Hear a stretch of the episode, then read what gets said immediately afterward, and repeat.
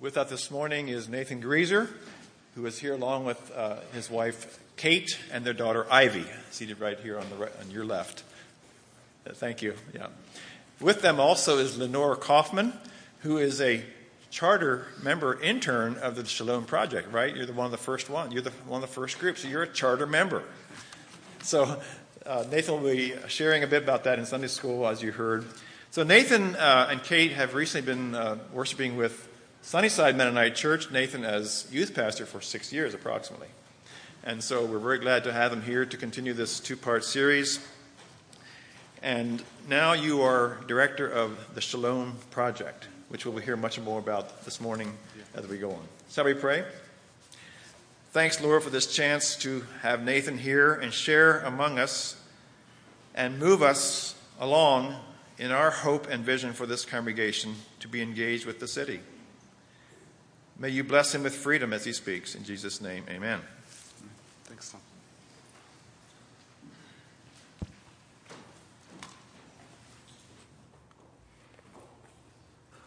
It's nice to be here with you all. I like to bring you greetings from my home congregation, which is a little bit ambiguous right now. Uh, Kate and I will uh, be back at Sunnyside in a couple of months, but we're in kind of a three month break right now. So I'll bring you greetings from the Shalom Project. it's good to be with you, and uh, look forward to talking more with you about how we might join together in partnership uh, between East Chestnut Street and the Shalom Project. But first, let's talk about subversive shalom. This is Ursula Nordstrom. Ursula was a uh, well known children's book uh, publisher and editor. She is credited for moving the genre of children's literature from being primarily about adult approved morality, right? So teaching kids kind of the do's and don'ts of, of how to be a person, uh, to, to being more about uh, igniting children's imagination and inspiring their emotion and creativity. So, this was a big shift in children's literature that Ursula worked at. Her vision, as she said, was to publish good books for bad children. You might not have heard of Ursula Nordstrom, but you've probably heard of Shel Silverstein. Ursula worked with Shel Silverstein on the book Where the Sidewalk Ends, which is one of his most famous uh, collections of poetry for children. And in that book uh, is this poem, Listen to the Mustn'ts. Shel Silverstein writes Listen to the mustn'ts, child. Listen to the don'ts. Listen to the shouldn'ts, the impossibles, the won'ts. Listen to the never haves, then listen close to me. Anything can happen, child anything can be. I share about Ursula Nordstrom and Shel Silverstein because I think that in their work with children's literature, they're both being subversive.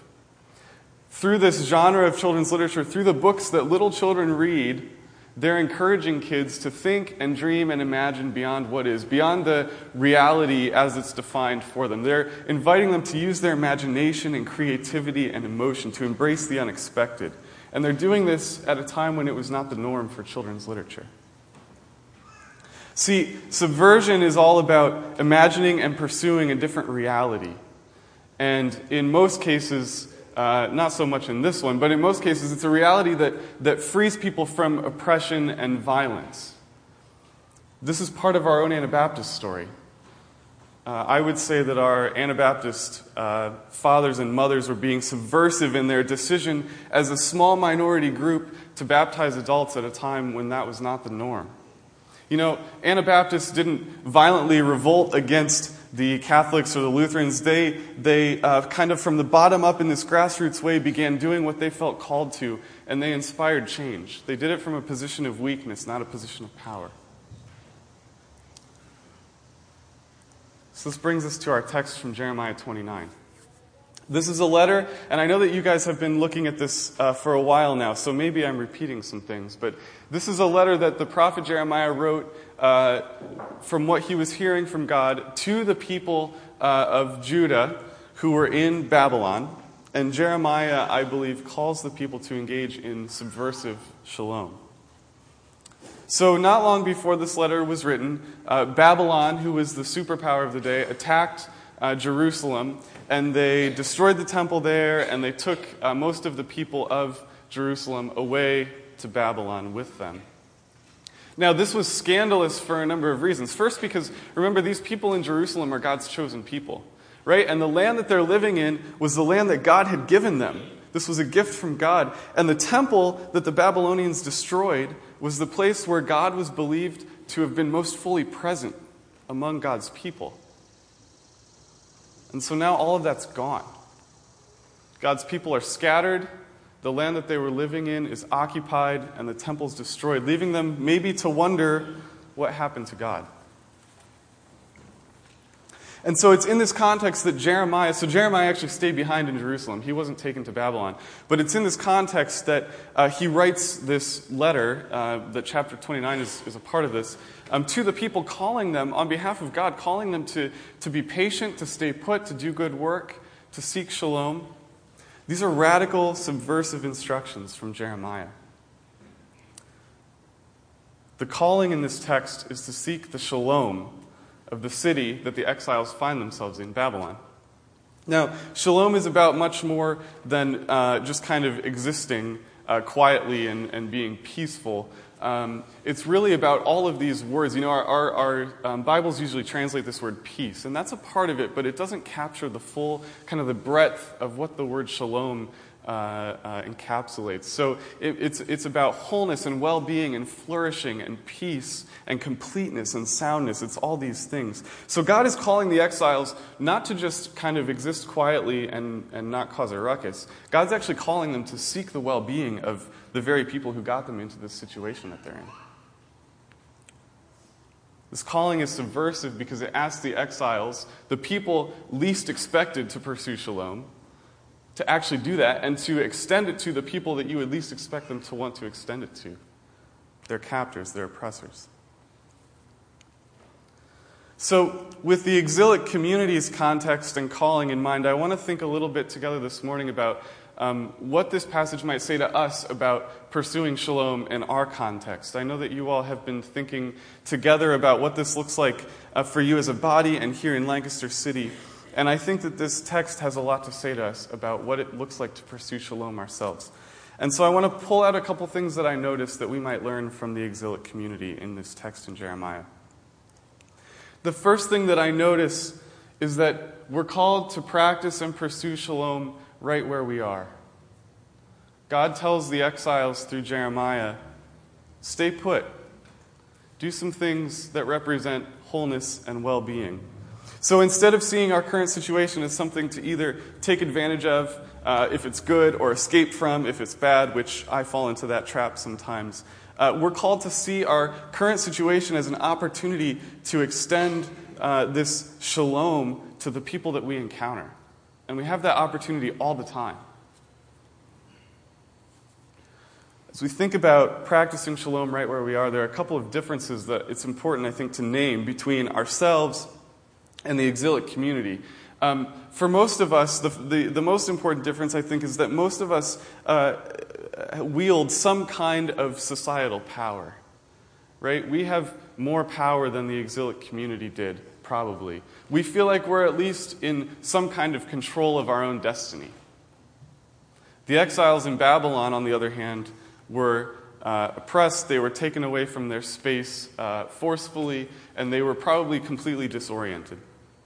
Now, the caution for us as we think about what it means to pursue shalom right where we are as people with power is that we don't let that power blind us to the fact that shalom, the shalom that God is calling us to in this text, is actually for all people. I think sometimes uh, when we think about peace, our first uh, instinct is to consider ourselves at peace when we have the maximum amount of comfort and security. When I feel comfortable and secure, that's when I feel most at peace. But that's actually not what God is calling the community to, the exiled community to here. Uh, this community probably was at an all time low when it comes to comfort and peace, and yet their calling from God was to still pursue shalom. As Don mentioned, um, part of the reason I'm here this morning is to share a little bit about the Shalom Project. Uh, the Shalom Project is a new organization in Lancaster that was started with this core motivation of, of pursuing shalom uh, right where we are, in this place in Lancaster. So, through the Shalom Project, college graduates are invited to live together in community in Lancaster uh, for a year working with local organizations and using their gifts and skills creatively uh, on behalf of the wholeness and peace of the people in this place. We wanted to create a space uh, where participants can, can do that sort of outward work, extending shalom, while also working on their own formation personally, spiritually, professionally. So it's about this inner and outer experience of shalom.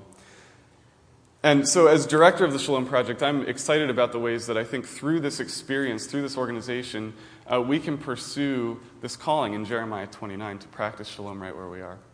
Um, so, like Don said, uh, if you're interested in learning a bit more, we'll have some time for conversation during Sunday school. And Lenore Kaufman, who's a participant this year, is here with me so she can share some of her story.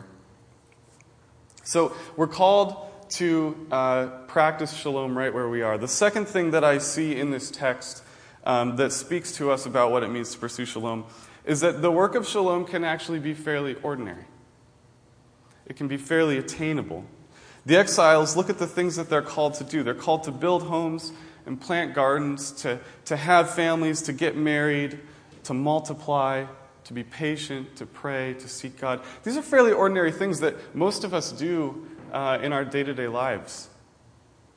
So, subversive shalom doesn't require that we change the world in one fell swoop. It just asks that we do the things that are uh, within reach, the things to which we are called, that represent our commitment to the wholeness and peace of the people around us. I think we see this even in the life of Jesus. You know, the, the miracles of Jesus are anything but mundane and ordinary, but it's really interesting to look at the situations in which those miracles occur on a hillside where Jesus is teaching, walking from one place to another, fishing at sea, at a wedding. It's these ordinary life circumstances where Jesus is present that miracles emerge. And I think that if we're called to do mission in the way of Jesus, which I think that we are, uh, then ordinary life seems like a pretty good place to start.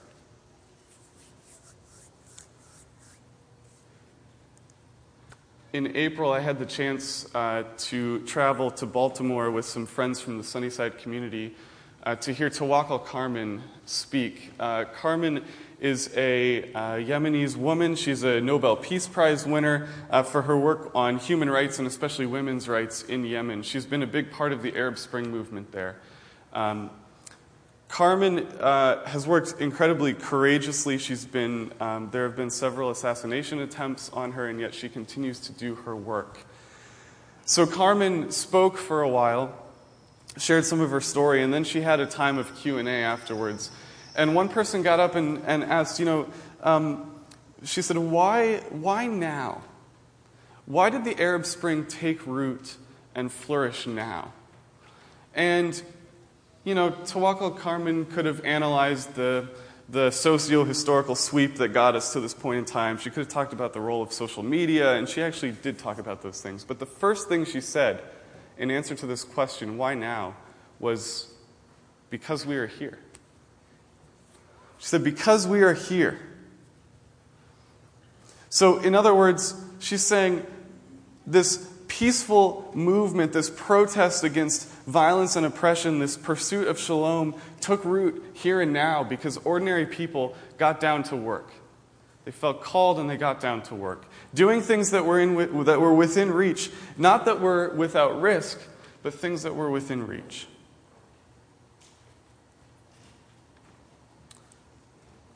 So, the fact that the work of shalom can actually be fairly ordinary is not an excuse for complacency. It's not an excuse to say, well, if Nathan's saying the work of shalom is ordinary, then I'll just kind of go about my life and not worry too much about it because in doing that, I'm actually extending shalom.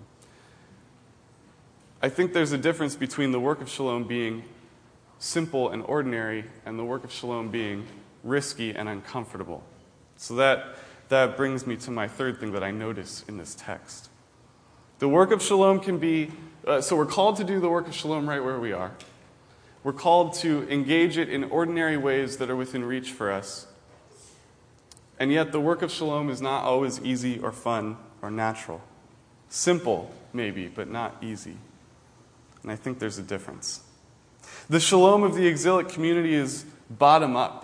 God calls these people who are minority, who are disoriented, who are in exile, to pursue shalom. And God calls them to pursue it on the behalf of the people that uh, everyone least expects their oppressors, the Babylonians, the people in power. I think if that was the calling for me, it would not feel easy or fun or natural. So, for those of us with privilege, like we talked about earlier, this calling, uh, this work of shalom calls us to move into spaces of discomfort and risk, not unlike your Monday night community meals. It calls us to find ways to, to actually become marginalized ourselves so that in, in building relationships with people on the margins, uh, we are able to extend shalom in those spaces. And it also calls us to open ourselves to being transformed by those relationships. So it's this give and take where, on behalf of God, we are extending shalom in marginal spaces, but we're also receiving shalom from people on the margins. So, for some of us, this might mean that we actually physically re- relocate to a marginalized neighborhood. For others of us, it might mean that we build these marginal spaces into our day to day lives. Maybe we uh, take the bus instead of driving our own car somewhere. Or maybe we take our kids to the park instead of playing in our own backyard. Or maybe we go hang out at the library instead of the coffee shop. Now, as we get down to this work of shalom that's not always easy or fun or natural, there will be voices telling us that maybe it's not worth the effort, or maybe that we should do something that's a little bit more comfortable, that, that pushes us a little bit less. We hear these voices in this passage in Jeremiah 29. They're the false prophets. Earlier in Jeremiah, we see that these false prophets were telling the people in exile not to worry too much, that their exile would be uh, short and maybe not all that uncomfortable, and they can just kind of uh, exist for a while and they'll get out of it pretty soon. But God has a different word for the community. God says, Do not listen to these false prophets. God says, I have not sent them, they're not speaking my words. And in fact, God says through Jeremiah, actually, you guys are going to be here for at least a generation, 70 years. And it's, it's up for debate whether that's a literal 70 years or whether it just means a long time. But either way, God is telling the community, actually, I've put you here for quite a while so that you can get down to this work, so that you can really dig in and make it worth your while. God promises them that they will be in Babylon long enough to make this work worth the effort. So, we're called to practice and pursue shalom right where we are. We're called to do it in our day to day, ordinary lives. And we're called to uh, move out of spaces of comfort so that we can both experience and extend shalom. Lest all of this feel overwhelming, there's consolation in the end of this passage. And I love the way that this, this uh, set of verses ends. God promises to be present and enact restoration in and through us when we do this work of shalom. God promises the exiles that they will be restored to the land that they were taken from, that they won't wither away in Babylon. God says that when the, He says to the exiles, when you, when you pray to me and genuinely seek me, you will find me. I think this is maybe part of what it means for our shalom to be connected to the shalom of this place. That God says, when you pursue shalom on behalf of others, you will experience it internally through my Spirit, through God's Spirit. So God takes the long view in this passage. God tells the exiles to settle in for at least a generation. Do we have the faith and courage to do the work of shalom without the promise that we will see immediate results? Do we trust that even when we can't see movement happening, that God is still present and is doing transforming work in and through us? Are we patient enough to join in the slow work of God, as Todd talked about it last week? Those of us who are working with the Shalom Project are uh, trying to trust this promise.